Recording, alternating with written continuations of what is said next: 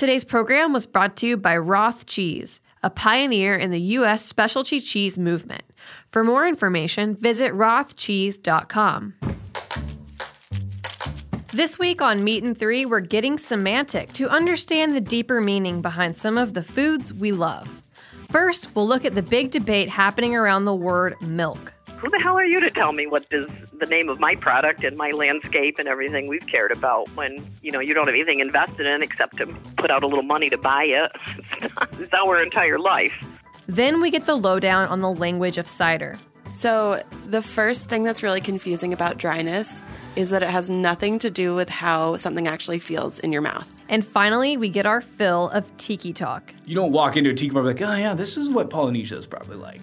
Like it's it's supposed to be like fantasy and stuff. That's the hard part. It's so easy to do tiki bad, and that's where it gets a bad name. Tune into this week's episode of Meat and Three. That's M E A T plus sign T H R E E. Available wherever you listen to podcasts.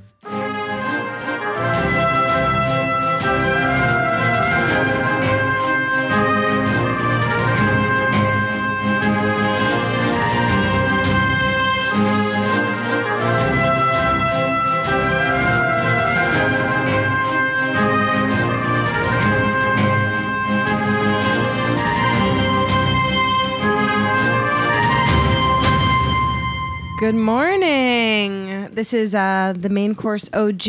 I'm Emily Pearson, and I am here in studios on Thursday, April 18th with Patrick Martins, Thanks for having me. Brandon Hoy, It's a pleasure. and uh, Mike Edison is out today. He is uh, Feel better, Mikey. recovering. So, uh, Mike, we're we'll see you next week. I think someone slipped Mike a Mickey. Mm. A Mikey. A Mikey. A Mikey, a Mikey. Exactly, exactly. So we uh, we have some great guests for the weekly grill this week. Uh, we're in studio here with Joe Carroll of Fette Sau, St. Anselm, and Spuyten Duyvil. Oh, I said it right. did. Here in Williamsburg, you are uh, really a, a trendsetter in Williamsburg. You uh, took over a corner that is now uh, That's right. It's all yours. and a Pretty much, trendsetter in general for craft beer, for barbecue in New York. I know you when for everybody was only steakhouses. drinking uh, what two dollar PBRs Exactly. and and what was your the case. your beer price? You know, Um, fifteen bucks a pop. No, at that time it was probably closer to eight or nine dollars a bottle, but still, I, you know, That was like from- from $300 two- That was in what? Yeah. Yeah. That was 03 when we opened. So yeah, definitely uh, put the neighborhood into a little bit of a shock, but it's welcomed. Uh, we also have Brian Kenny, a founder of Heritage Radio Network and the technology manager for Hearst Corporation's Western Properties. That sounds so fascinating. Technology. Yeah, oh boy, it's sexy. Actually, I'm also director of collections and archives, which is way more interesting than technology, but we're going with the boring route. Well, you have to change your voicemail. You also it just says Western Technology. It doesn't say I the didn't- archive. I'm sorry. Now I'm going to feel like a millennial. Who leaves voicemails? Also, also, you definitely need to change your voicemail to Brandon Hoy's best friend. Yes. That, what happened to that? Beep. Hi, you've reached Brandon Hoy's best friend. I will be here holding Brandon's puppet. Well, I, I also just want to give you the award for like best radio voice. well thank Yeah. you. You were doing some promos when we walked in for the was. network, and the sound is just. Uh, I don't know. I- It's, it's soothing. Well, Emily, I started on AM in the 80s when there was still the Soviet Union that we were afraid of. We had one enemy. It Wow. was a simpler time. And you were on the AM waves I was on the communism. Yes, amplitude modulation. I want to do something here. I want to introduce my fellow Alamedan, Eric Kos, publisher of the Alameda Sun, who is on the line from sunny California. Hi, guys. Hey, good morning. Good morning. Thanks for having me. Thanks for the fine introduction. Hey, You're Welcome back. Eric's been on the show with us a couple times, and uh, is it sunny at seven oh four out in uh, He's Alameda? delivering papers. He's out out and It is about, right? It's Thursday. Uh, actually, yeah, yeah, my my folks are out there delivering the paper. It's uh, it's delivery day every Thursday. I know. I was reading that you're a weekly free home delivery to what twenty four thousand people. That's correct. Yep, and seven thousand online uh, unique visitors every month, uh, at least. So, you know, everything we do in print, we also do online. So. And what's happening on the front page today? Um, well, we're still trying to decide on this pesky election with uh, uh, this homeless center they're uh, planning to construct here in Alameda, and the city got pretty well divided over whether they wanted it or not. And uh, while the decision seems to be clear, the the uh, people that count the votes are still vo- uh, counting them.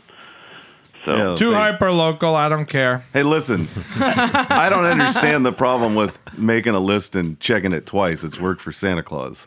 All right. Well, yeah, he's doing pretty well. All right. We're gonna we're gonna jump in, although I feel like we already have. Our uh, our first segment of the show is the weekly Baste. I have an important question for everybody. How do you feed your mother? How dare you? Do you know? Do are we are we all I- speaking the same spoon? language about mothers? Is she that old? I know because this was my question. I should probably go last and let everybody else take a shot. We at were it. uh, we were out to dinner the other night with Brian, and we were at a, a restaurant here in Williamsburg, Burano. We were talking to the chef Al about uh, feeding your your mother, putting yeast into it, and feeding the mother for for bread and for for pizza.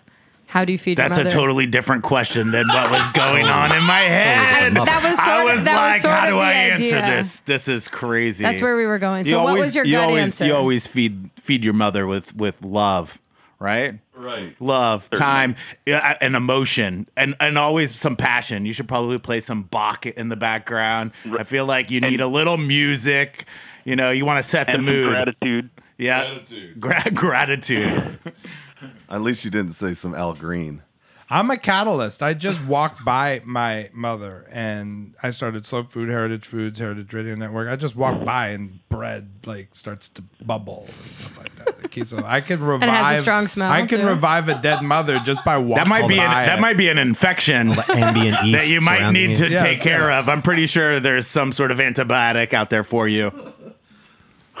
Well, there's a fungus going around that people don't know how to fix. That was on the cover of the Times today, by the way. They just can't stop it. Doctors cannot stop it, and it kills 50% of the people it touches. But Cool. most of those people have other things going on. They have weak immune systems. Is this So the one that's going through hospitals that Yes, people don't want to talk yes, about or admit that their hospital Yes. had it? I read a mm. thing this morning on my way over here about the leading cause of death in the country, and it was really pretty alarming. What, fungus? No, 100% of people who engage in the act of living eventually die. Wow. Now that is scary.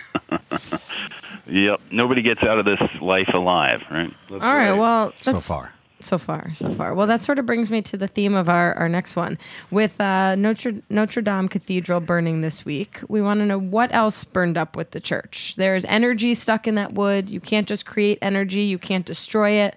So, what happens to it? We were talking Well, about this with I Brian it- the other day. I think it turned into grief, didn't it? Like a, a whole bunch of people got sad when uh, the church burned. So uh, that spirit got converted into grief, in my opinion. Yeah.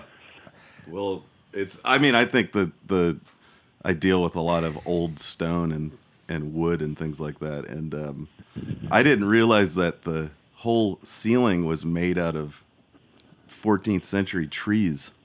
They called it the forest, and that's so. Yeah, I don't. I just think that you're right. It turned into grief, and then the really interesting thing is that you have all these problems in the world that are intractable and and Notre Dame burns up and then all of a sudden there's like a billion dollars to fix it.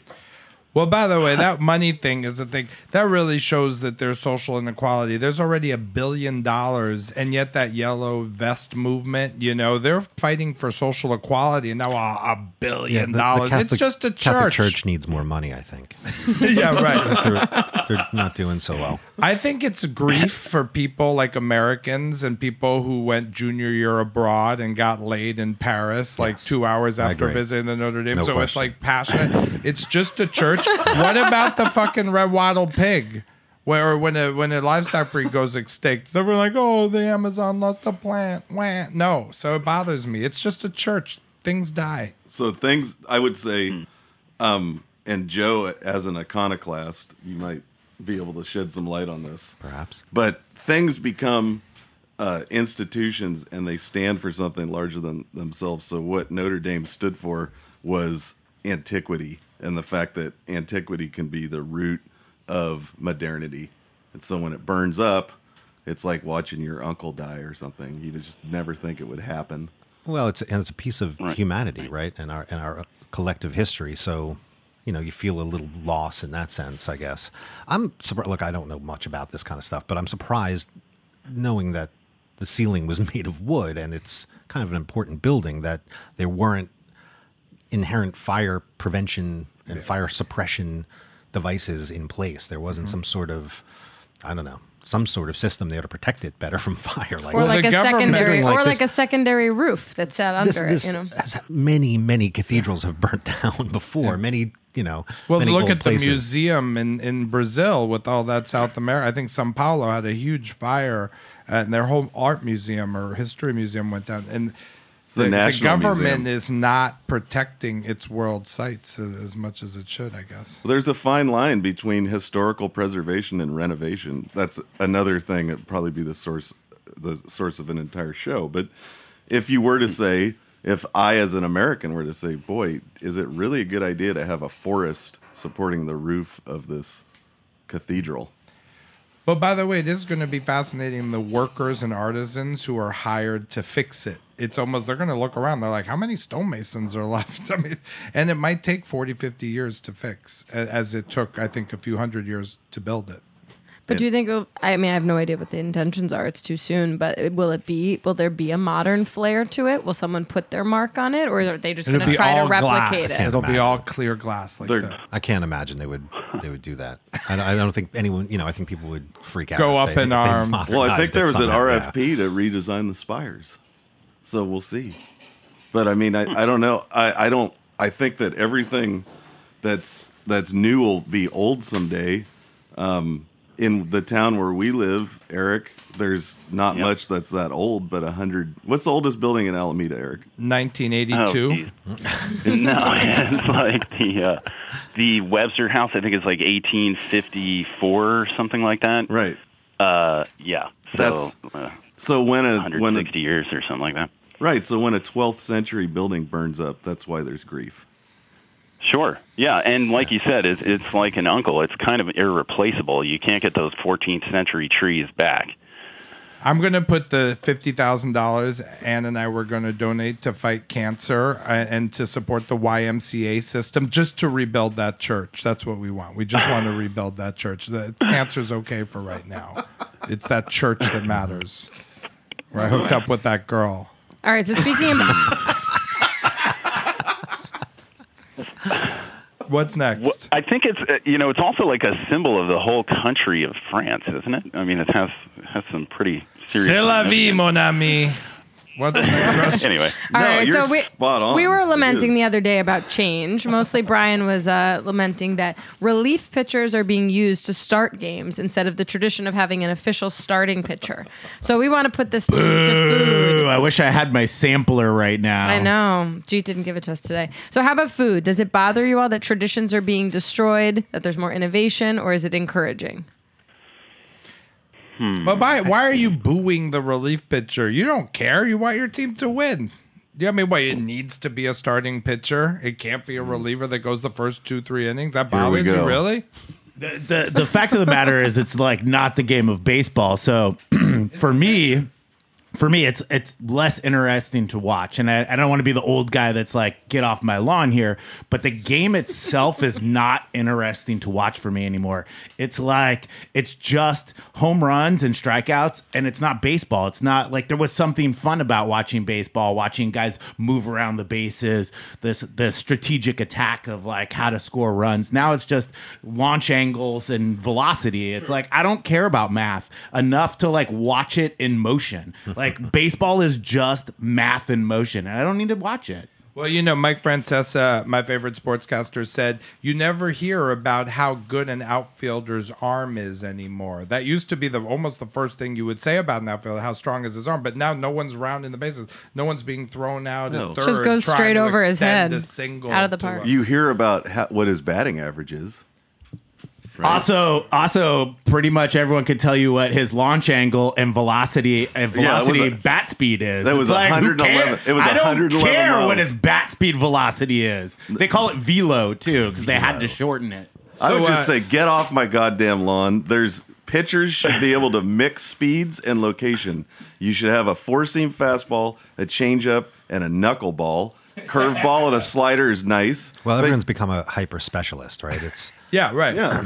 you know nobody can do everything anymore. They, one person has to come in just to do one specific job, and that's Exactly. that. So, what do you think about food? Does it bother you to see traditions No, I think collapse? I think it's a you have to have a balance of both. I think we need to mm-hmm. kind of mm-hmm. rework traditions and relook at traditions and and innovate, but we also shouldn't lose traditions either. Mm-hmm. And that would be that would totally be like agree. that'd be like losing no- Notre Dame. Right. Well, we uh, talked to a very interesting chef named Max from Sambar, and he said, absolutely innovative is the most interesting thing to me, but you must know the classics to innovate. Absolutely. You cannot come in as an innovator first. Well, I don't know. Like I mean- Jackson Pollock uh, learned every, studied for 40 years, every type of art to this argument though it's almost thing. like what you just asked about baseball like if your team wins what difference does it make and in a sense if you do something cool and you know and but you don't have the background you don't i mean it sort of doesn't matter. If you can execute something really great and interesting and delicious i guess it doesn't really matter if you know the tradition or the history of a dish or what the classics are. Um, but i think it's important if you if you care if you give a shit about food to know all that stuff. And i mean I I think most of what I've done has always been based on the sort of real classic example of something and then then take it from there then modernize it you know change maybe a bit of the technique or certainly the ingredients upgrade the ingredients. But the legacy of the food makes the winning better, right? So if there No if question. it has No a question. rich history Yeah. and you're good at it, there's something that makes that better. So it's Mm-hmm. the, it's the same with sports, right? It's the sometimes like a new franchise comes and they win and that's great. That's the beginning Sure. of their legacy, Right. but but it's the teams that are winning late in in the their their horizon that Yeah. like feels good. It's another win or they're back from the dead or something like And there's that. a difference You want to bring something back. You're you're giving it life as it ages, and and this all goes to this aging, aging of wine, aging of anything. It just there's something important. there's a difference that. between getting lucky and being consistent too Right, if you could do right. it over and over again that says a lot more obviously a, a brief observation. We are in a, a radio station. We have a guy on the phone who is succeeding at print journalism, an old thing. Radio is an old thing that's supposed to be dead. Um, Patrick, you have a company that I'm dead. sells pigs that are supposed to be extinct, right? So I think that hmm. the the innovation sometimes is retrograde motion. So sometimes the the innovation is to go back to the classic. Right. And some things should die. I mean, certain breeds of pig did not taste good. So it's not about saving things to save them for nostalgia, but if it's quality, it Things mustn't be killed. It Yeah, mustn't things that make sense. Yeah. Things that make sense for sure. I think you can go back to those classics and look at them and just see if you can do them better. And, uh, you know, the innovation comes out of that. But I still think that classic original idea has to be there to build from. It's an interesting concept. So, so Sure. the, jumping to the next question, uh, I want to jump to this one. What is the state? Because a lot of people say you cannot recognize, the public might not know what a classic is. So they might not appreciate its subtleties or how delicate it is or how light or how refined. You know, they want something a little bit more overpowering. We were talking about that before. So, manners. What is the state of politeness and decency and knowledge in the dining out public today? Well, do you, guys remember that uh, episode of The Sopranos where uh, Tony Soprano comes over and he just basically intimidates the guy that's wearing a baseball cap in a nice restaurant? Uh-huh. I don't know if you're. Yeah, I remember he just that basically breathes on the guy, and he and the guy feels totally uncomfortable. but I swear, like everywhere I go, I see uh, dudes wearing baseball caps in in nice restaurants these days. You That know, would be just- me. yeah, and you know, from time to time, I'm like, well, does anybody else have one on? All right, I'll guess I'll leave mine on. But you know, it's kind of like uh, decorum does seem to be, you know, slipping a little bit. Like just, uh, I don't know. Like some of people who wear flip flops less onto important. planes. I have mixed feelings about this. I don't know. I, mean, I think that it's there is something nice about everyone having some re- level of respect for for dining out, but I also feel again like you know. But women used to wear corsets as a matter of think- decorum. right, so like, what this- are we this talking about changes, here? And also, like, does it uh. Is it ultimately going to affect your enjoyment of the meal or the food, or does it really, really matter if we break it down? You know, does it really have that big of effect on anything?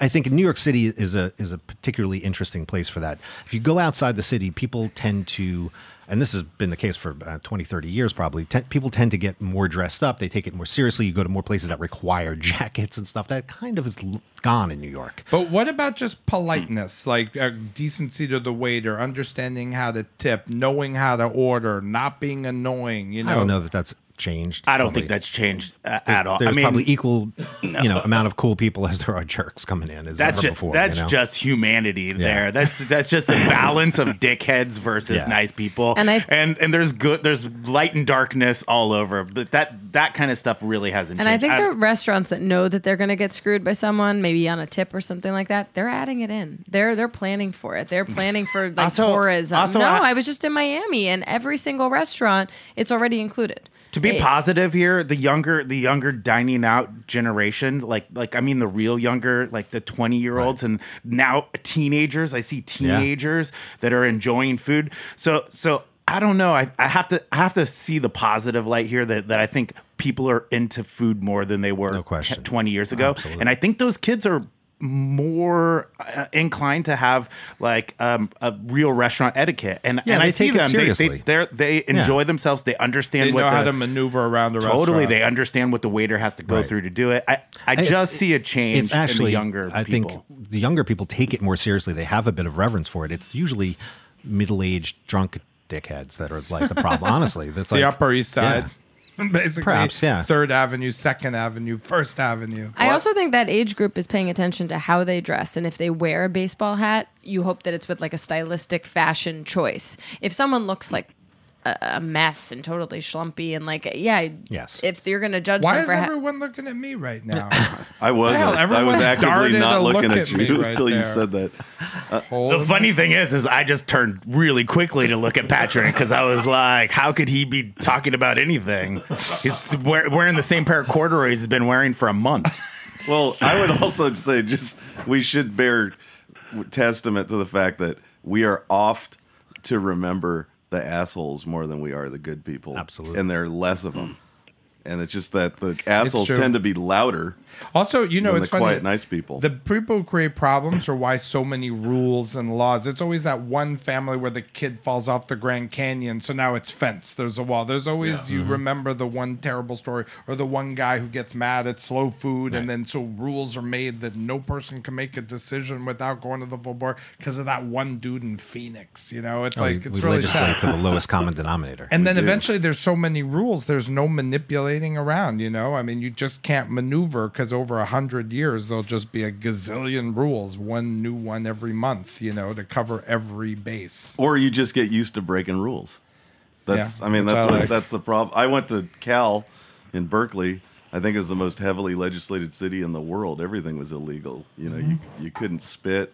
Bunch of hippies. Yeah, You can't jaywalk. You yeah, can't you can't jaywalk. jaywalk. I It's a bunch of laid back hippies find for the most. Nazi like regime, you know, for their right. hippiness. They're getting yelled at if you're mm-hmm. walking on the wrong side It's of like the the only thing you sidewalk. can do is smoke pot. The outside. funny thing about Berkeley is it's fucking filthy. You know, People You're just taking like- shits on the- you're- you're like close to the school. You're just like, how does all of this exist? But it's just so dirty all the time. well, but it's our dirt. It's own Alameda. it, own it, exactly. How what you know? We live in a clean town, Eric. What, how would you? Yeah. Yeah. What would you say? Well, it's kind of interesting. I think a major characteristic of Alameda is that it's an island city. And so it has like these very discrete borders that we like kind of, you know, feel like we can control what's going on on our little island to some degree, even though, you know, things get out of control. But, um, you know, it, it's very different than its neighboring city of Oakland. Uh, it just developed completely different because, mostly because it's more isolated uh, because there's no major highway that goes through it. Unlike the majority of cities in California, it has no like. Arterial. ser- So Yeah, Little House on the. Prairie, really. It's like City Island for you New Yorkers. Yes. Yeah, I was just gonna Yeah. say the same thing. It's it's it's just so not connected to the rest of it. So Yeah. so it creates this like kind of segregate like natural like separation from everything else. I mean Berkeley's Berkeley's problem is it's just filled with kids. Like there's just no you can't deny the destruction of a bunch of college kids, even if they're the smartest college kids in the world. They're just it's just gonna be gnarly. It just happens. That's not. It, it's actually not the kids. It's the people that hang around the university that have been there since the some of them since the late fifties. Seriously, And never left. And they Still never sitting left. outside. How do you hide money from a hippie? You put it under the soap. Hey, Oh, vote for Eisenhower, okay?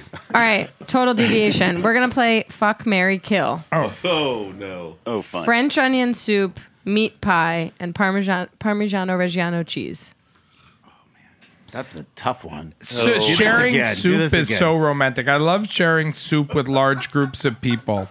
I also like hiking with soup, hot soup when I go hiking. So you're clearly gonna marry. I'm gonna the fuck Fren- the French onion soup. Oh man, You just me said too. you like That's so hiking with it. It's so romantic. Yeah, though. but you just. soup. So don't you want to marry the soup? No, Uh, romance no, is for it. fucking. Yeah, yeah, yeah. Don't you know? All right. Does anyone really have an answer for this? Not really. I mean, right. I think, I think, I think you. What, does. so, what, what are my choices again here? A French onion soup, Fuck. meat meat pie. the only time he's ever asked for a Kill. question to Kill be me repeated. pie. I'm definitely killing me pie. Parmigiano And- Yeah, Reggiano. marrying the Reggiano. I mean, I'm that's a with you. long lasting love there, you know? Yeah, exactly. It It- never goes old. It sticks around a long time in the uh, digestive tract. Be- So might as because- well marry it. Because of the hot Gruyere, I am going celibate, but I will marry the Parmesan Reggiano, Everyone. and I think I'm gonna. I, I will probably kill the meat pie. Sorry, meat pie. Joe, you Yeah, have a different I- angle. I don't want to kill any. I mean, I like meat pie. I have no problem with meat pie. So marry it or But- fuck it. But I but I also really like the other two, so I'm, I'm conflicted here. All right. Oh, you, could go, Paul. You could go. Uh, what was that show about the Mormons? Uh, you could be Polly. I'm I'm down. with it. Polyamorous? Yeah. yeah, whatever. You All know, right. Just marry the them all. the So in the same Mormons. vein- that was good radio. Is dissatis- dissatisfaction with big corporations leading us back to a time where everything will be hyper local? That's in the same vein. Aren't we Same kinda vein. there now almost? Hyper local? No, mean- corporations still rule. Yeah, I mean, but when it, I don't know, are you talking across the board in everything we do in society? I mean, or in food. yeah. Well, how do we conceive this? Hyper question? local is a registered trademark of Octan Corporation. No, let's narrow it to food. Go uh, narrow I mean, it to food. I- I- we have a long way. There's a lot more we could do, obviously, to become more hyper local. But in, you know, our lifetimes in in modern American life, we've never been more local, right? In, in no, the, in the I modern think era. I think that's not true. Uh, No, I mean- Doritos. uh, Yeah, well, that look, that's not going away. right. Uh, so Doritos how long is that? away. Uh, that that's been. I'm talking about like, modern American food life, food culture, right? From let's say World War II on. I, it, I don't think it's ever been better Mm-hmm. than it is now, and uh, more local than it is now. Okay. I think you have to go back to the turn of the last century and, and prior to get more local. I mean, people are learning how to farm places where they never could farm before, right? There, I mean, there's desert Yeah. towns that had. N- Las Vegas is becoming localized. That's Right. a crazy thing to think about, a right? good point. Like they figured Yeah. out how to make their own water out of like uh, space. Like materials and hookers, um, Oh, apparently and dru- they- like I think they take all of the drugs, they re- turn they turn the drugs into water and farmable soil. It's amazing. they take the juice out of the mats at all the bars, Ah. all, all the mat shots. No, I, I think in terms of hyper local, I saw a, a story on TV. It was probably a reality show where a woman was making bread with yeast off her body. That's hyper local. That's local. very low. That's gonna smell. That's terrible. Oh, I didn't Wow. say I That's ate it. really. all right. We, we probably But, need but he definitely thought about eating I it. We'll never ask that question again. I think So- you're right, Eric. We need both. Okay. Yeah. This weekend's Passover and Easter. There's a new book, The 100 Most Jewish Foods, a highly debatable list, offering an irreverent list of the most Jewish foods to savor.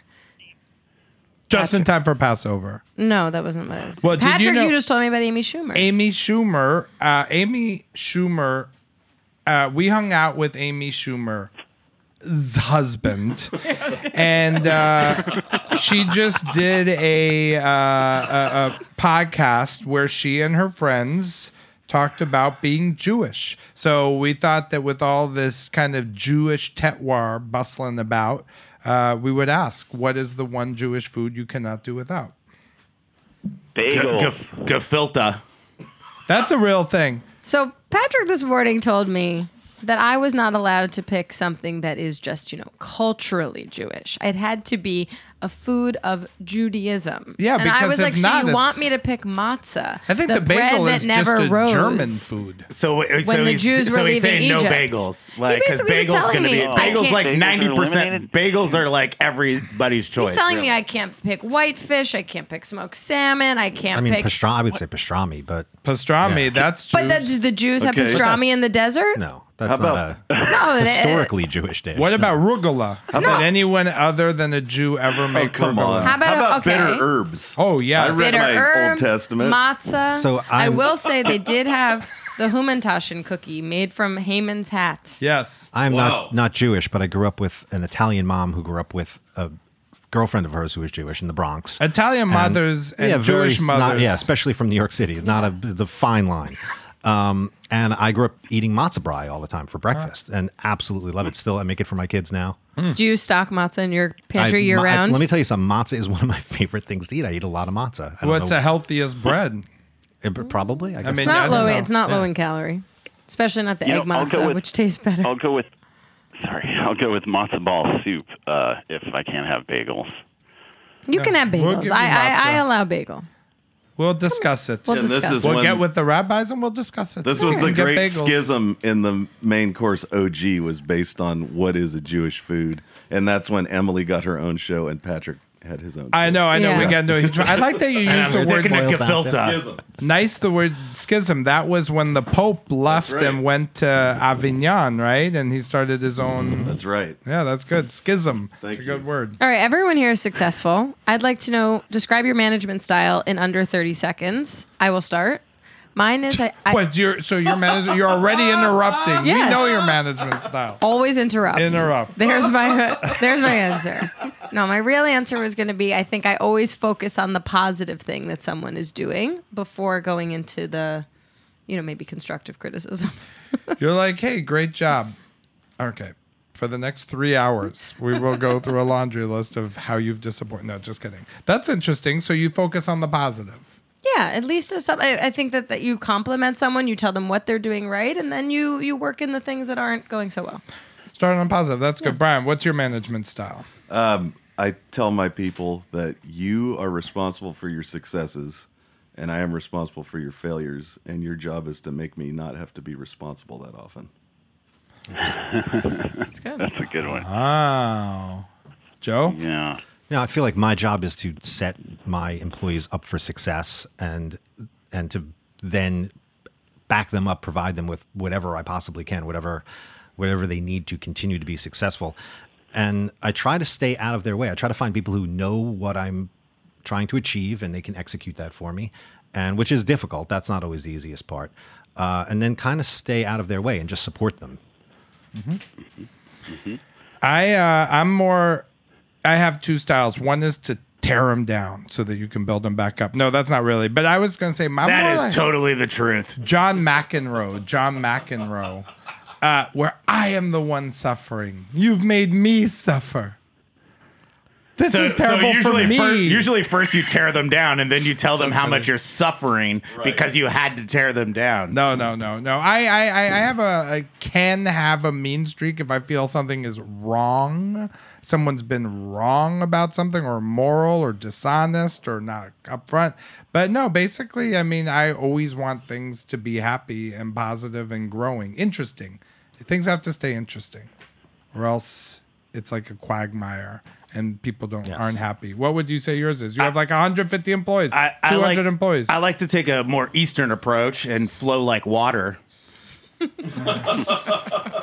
that would be my management style. Just flow like water. Oftentimes I think just fucking roll downstream on this one. Just roll downstream. You'll find a rock to hang on to, and soon this will all be over. it's nice to know you're driving the ship there. Eric, what do you got for us?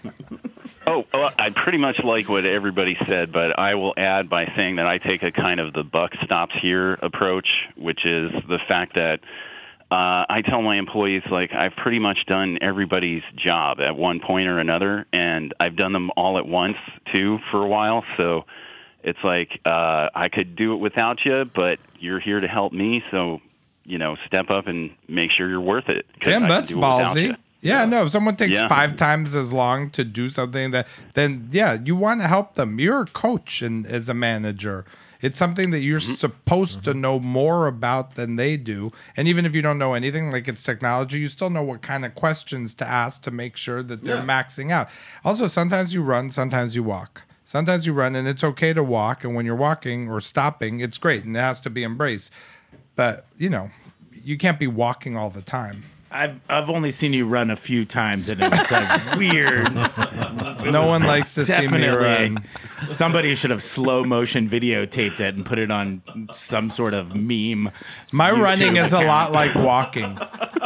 My running is about just the same fast as walking. walking. All right. On that note, we are going to take a quick break, uh, and we'll be back with uh, more with Joe, Brian, and Eric For the around. interview part of yes, the for the interview part of the show.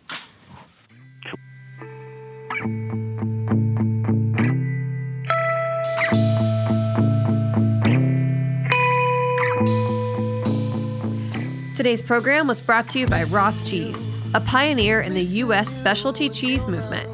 Roth is in its 25th year of making specialty cheese in the rolling hills of southern Wisconsin. With strong Swiss heritage, Roth is best known for its award winning Alpine style cheeses under the name Grand Cru. Fresh Wisconsin milk combined with expertise in affinage is how Roth creates high quality, great tasting cheese year after year.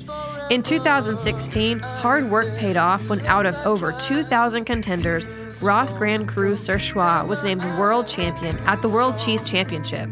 For more information, visit rothcheese.com. Are you enjoying this podcast? Heritage Radio Network has plenty more.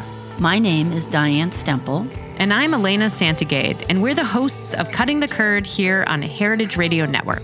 Featuring interviews with makers and mongers and everybody in between, this show is a downright funky look at the world of artisan cheese. You can find Cutting the Curd wherever you listen to podcasts and on heritageradionetwork.org. And we're back. We were just talking about. Uh, I proposed having a uh, Passover matzah pizza available at Roberta's on Easter. Nice. Just Brandon, something to think about. A flat, crispy pizza. Specifically on With- with Easter bitter- for the Jews. With bitter, with bitter herbs. and lamb. That's Yeah. fish. Bitter herbs, lamb, no cheese, Just the no mixing jelly, milk just and the meat. gefilte jelly. That's the worst part That of is it. the best. That's I I, hate that like part. to put that gefilte jelly and buttermilk together, mm. and then with my coffee. Oh god, Oh, so good. All right. We are the main course OG, of course, broadcasting live from Roberta's here in Bushwick. Uh, we are here in studio with Joe Carroll, Brian Kenny, and we have Eric Kos on the line. Uh, we are going to jump into our segment, The Weekly Grill. Um, Joe, Yes. you are the owner of St. Anselm, Fette Sau, Spoot and Dival, and you're doing a partnership with Starr Restaurants, expanding outside of New York. What rules have you broken within your niche? Those of being craft beer, barbecue, and steakhouses, or are you a rule follower? No, I mean, well, you know, in a weird way, I, I am a rule follower that made me break rules because when we first opened Spuyten Duyvil, for example, you know, beer, ale should be served at a very particular temperature, lager at a different temperature, but nobody was doing that. So I made sure that we had two refrigerators set at very distinctly different temperatures.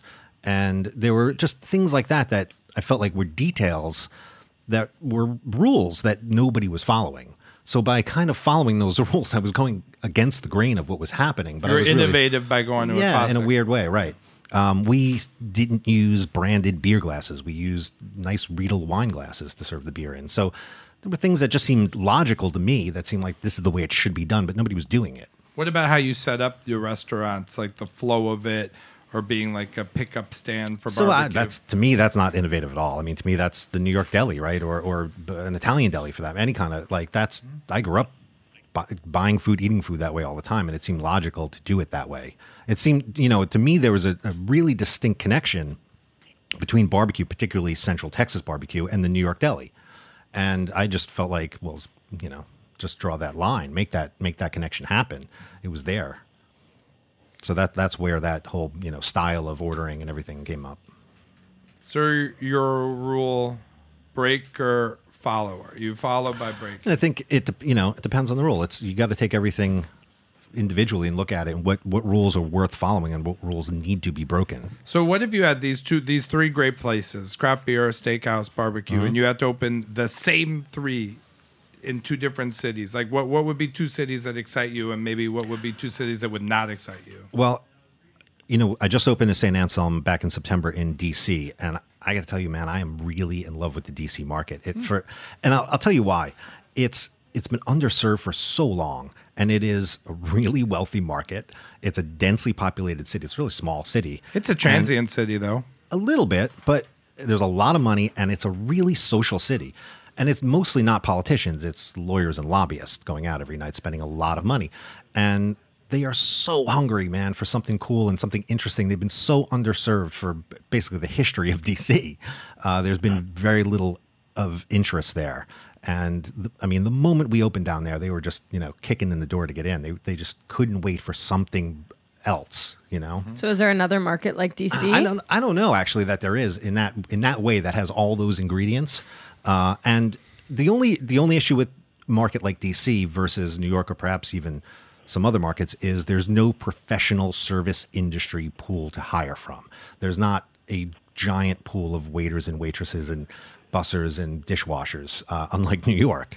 Um, so That that's a, that, I mean that exists all over the United States. Yeah, I would New imagine. York is kind of a phenomenon Yeah. when it comes to the the mass amount of of like industry people Right. that exist. I mean, you could. What do you mean, like when your dishwasher walks out and you can have one within two hours because Yes. someone calls a friend? You, you, No you definitely can, and, and like even in California, San Francisco, for instance, it probably is probably maybe the second largest right food industry, Yeah, kind maybe of and- Chicago, and, right. and then and then Chicago, and their theirs is even like Right. A third of the size of our of our pool. Yeah. So that's that's the, the, that's the only challenge. Um, but beyond that, I, DC I think is a, is a very interesting market because it, it it has these components that a lot of other cities don't. Eric, I have a similar question for you. You know, your paper, The Alameda Sun, uh, you are in a, a hyper local market. If you were to launch another paper, what's the next hyper local location anywhere in the country that you would maybe pick? Well, you know, I think Joe used a pretty key word, which was underserved.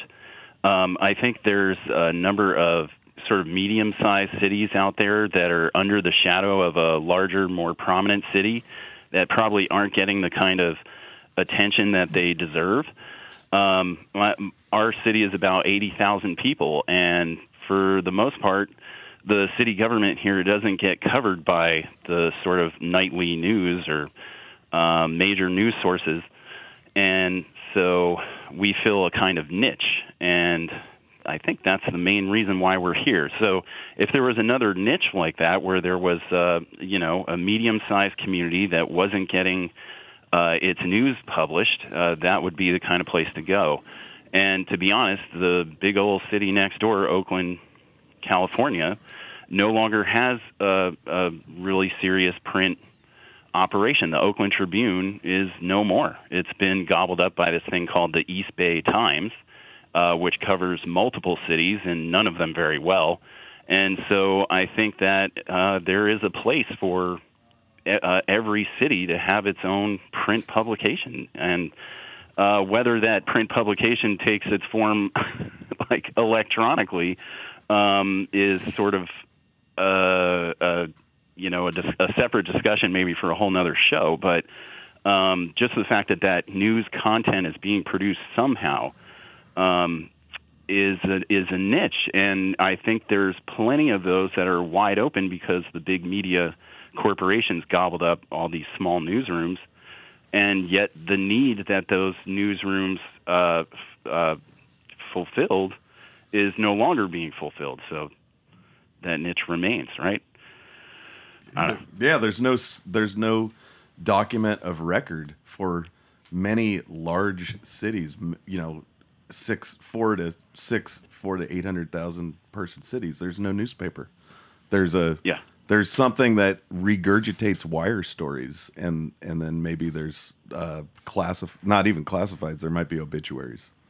That's broken. Right, and there might be some uh, opinionated blogs uh, which tend to have some kind of uh, agenda, and aren't very objective and don't necessarily follow any sort of journalistic ethics. Not like anybody is anymore, but uh, the uh, idea is that um, I don't know. Blogs tend to take some kind of a position that isn't as objective. How many small town newspapers still exist? I know, I know the small town I grew up in, Napa, still has the Napa Register, has for years. You, you, I don't know. I guess there's like a romantic side that thinks that there's still a lot of small time, small towns that still have a paper.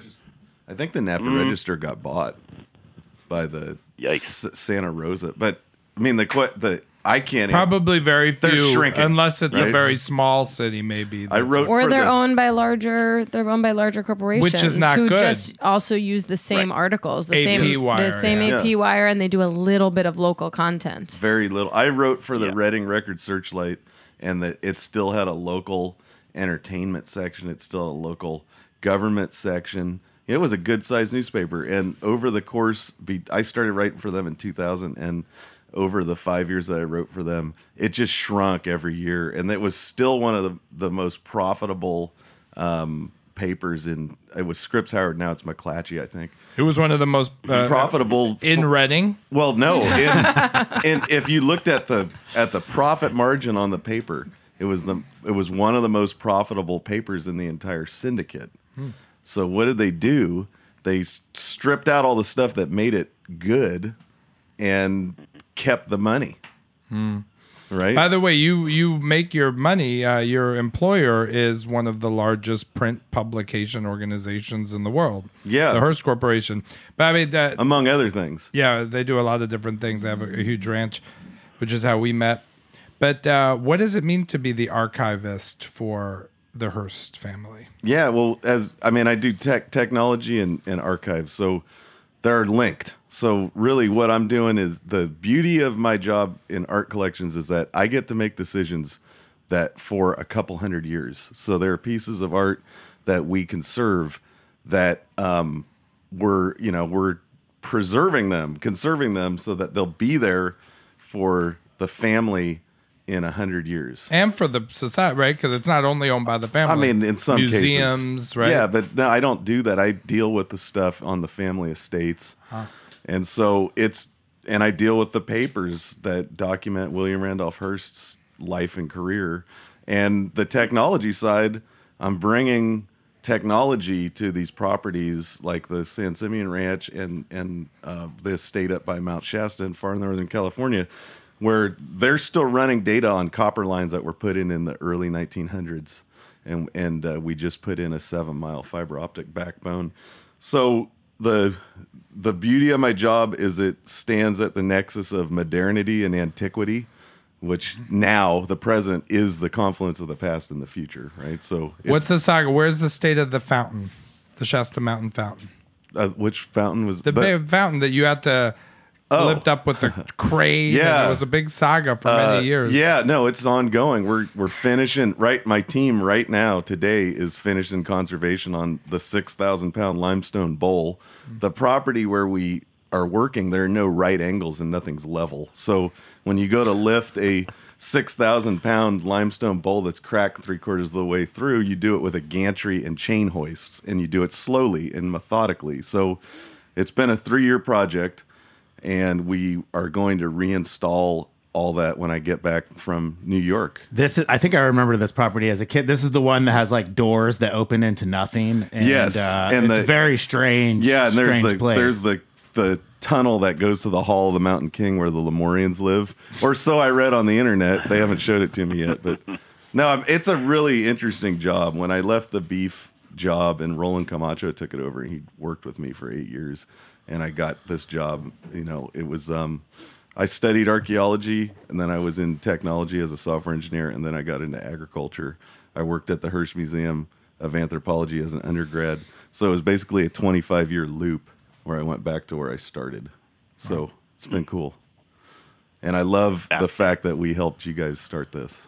Yeah, well, he brought uh, a, a station that was in a limousine, and you know, coming here at eight in the morning. And I, I think I texted Brandon, Chris, and I was like, guys, please Mr. Hearst is here. He really loves your place, wants to see it. And you guys came and opened early that day. And- and he fell in love with the place. And the pork chop Yeah. and that wood fired. Yeah, that good. That big old double Yeah. cutter. Yeah. Oh, that thing out of the out of the pizza oven. And he still tells that story because he yeah. thought when we got out here, he's like, "This is like something out of The Sopranos." He said, "Did you take me out here to have me whacked?" I'm like, "No." Well, because this was uh, We're here to 2008, dine. 2008, so it Yeah. was a different neighborhood. A And double he, cut uh, 8 a.m. pork chop. He was a visionary because he felt in this place, which everybody felt when they first walked in here, especially back then, that there was something very permanent about this and that his money would be well spent, that it wouldn't just be a fly by night restaurant. I mean, everything in it was handmade. What he said was, "This is Patrick's thing," uh, and I said, "Yeah," and he said, "Then it's let's do it." Wow. And he made it ten years. This guy, 10 years. ten years. And Yeah. we're both on the board, me and Brandon, and I'm chairman still, but I've offered to step down after 10 Yeah, because I, that's you know, what I don't want to hold said. it back. I don't want to hold the hold it back. That's that's the right attitude. Well, No, this is this is exactly what he was talking about. His management style. He's playing victim right now. So Right. then later he could yell at us all. I'll just, you know, give my brain a rest. I'll probably get Alzheimer's from Right, not from all the thinking stress, much, yeah. but you know, it's up to you No, guys. Turkmenbashi did the same thing too when he took over in Turkmenistan. Hey, I'll be happy to let go of the reins, you know. then he shut down the schools. Fidel is like, this is very temporary. I'm only doing this till we find somebody better. All right. Well, it is the 10 year anniversary of Heritage Radio Network. Uh, you've been listening to the main course OG. Thank you, everyone, for joining us, Joe, Brian, and Eric. And uh, we'll stick around for Tech Bites up at 11, and we'll see you guys next week. Thank you. Thanks. Cool. Thank you. Thanks.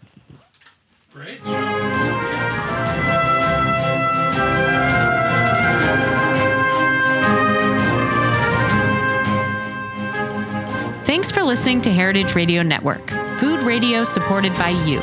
For our freshest content and to learn more about our 10 year anniversary celebration happening all year long, subscribe to our newsletter. Enter your email at the bottom of our website, heritageradionetwork.org. Connect with us on Instagram and Twitter at heritage underscore radio. You can also find us at facebook.com slash heritage radio network. Heritage Radio Network is a nonprofit organization driving conversations to make the world a better, fairer, more delicious place. And we couldn't do it without support from listeners like you. Want to be a part of the food world's most innovative community? Subscribe to the shows you like, tell your friends, and please join the HRN family by becoming a member. Just click on the beating heart at the top right of our homepage. Thanks for listening.